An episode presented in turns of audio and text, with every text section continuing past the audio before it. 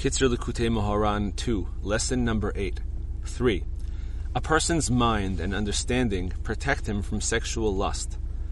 The explanation for this is that there are three distinct mental faculties in a person, and each one of them acts as a partition between him and this desire. For the primary way that this desire gains power over a person is when a spirit of foolishness possesses him.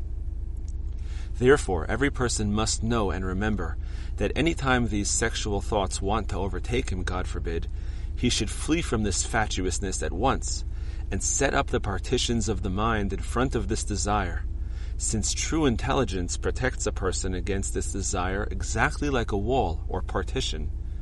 Understand this well, because it is impossible to explain it fully.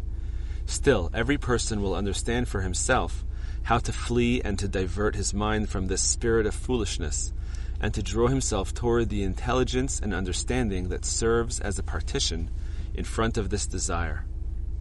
4.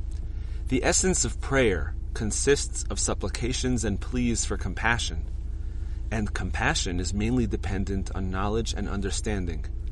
But when the other side leeches from compassion, God forbid, that is, when the other side takes pity on a person with its compassion, inducing him to throw off the yoke of Torah study and to involve himself only in the study of languages and the like, so that he should have an abundant livelihood, or when, through its compassion, it tempts a person to make his Torah study secondary and his job primary, then compassion becomes tainted and it is transformed into anger and cruelty. In turn, the person's understanding is constricted and he is then attacked by sexual lust, God forbid. At that time, prayer is in a state of strict judgment, which means that the person prays with demands rather than with supplications and pleas for compassion and when he stands up to pray, he just wants to get it over with. And then the other side leeches from these prayers and it swallows them up.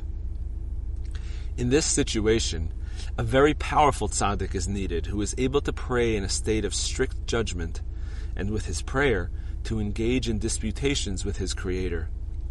Now, the other side wishes to swallow up his prayer too, but when it does so, the prayer of this powerful tzaddik lodges in its throat causing it to choke and to regurgitate everything it swallowed up previously.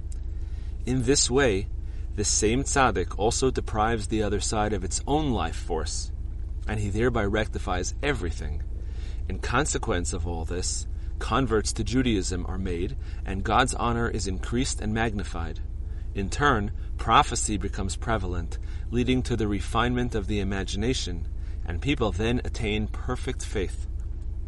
As a result of this faith, the song that will be sung in the future is sung, which is identical to the voice of that person who is suited to give reproof. Then a person can add and give a good fragrance to souls through his reproof.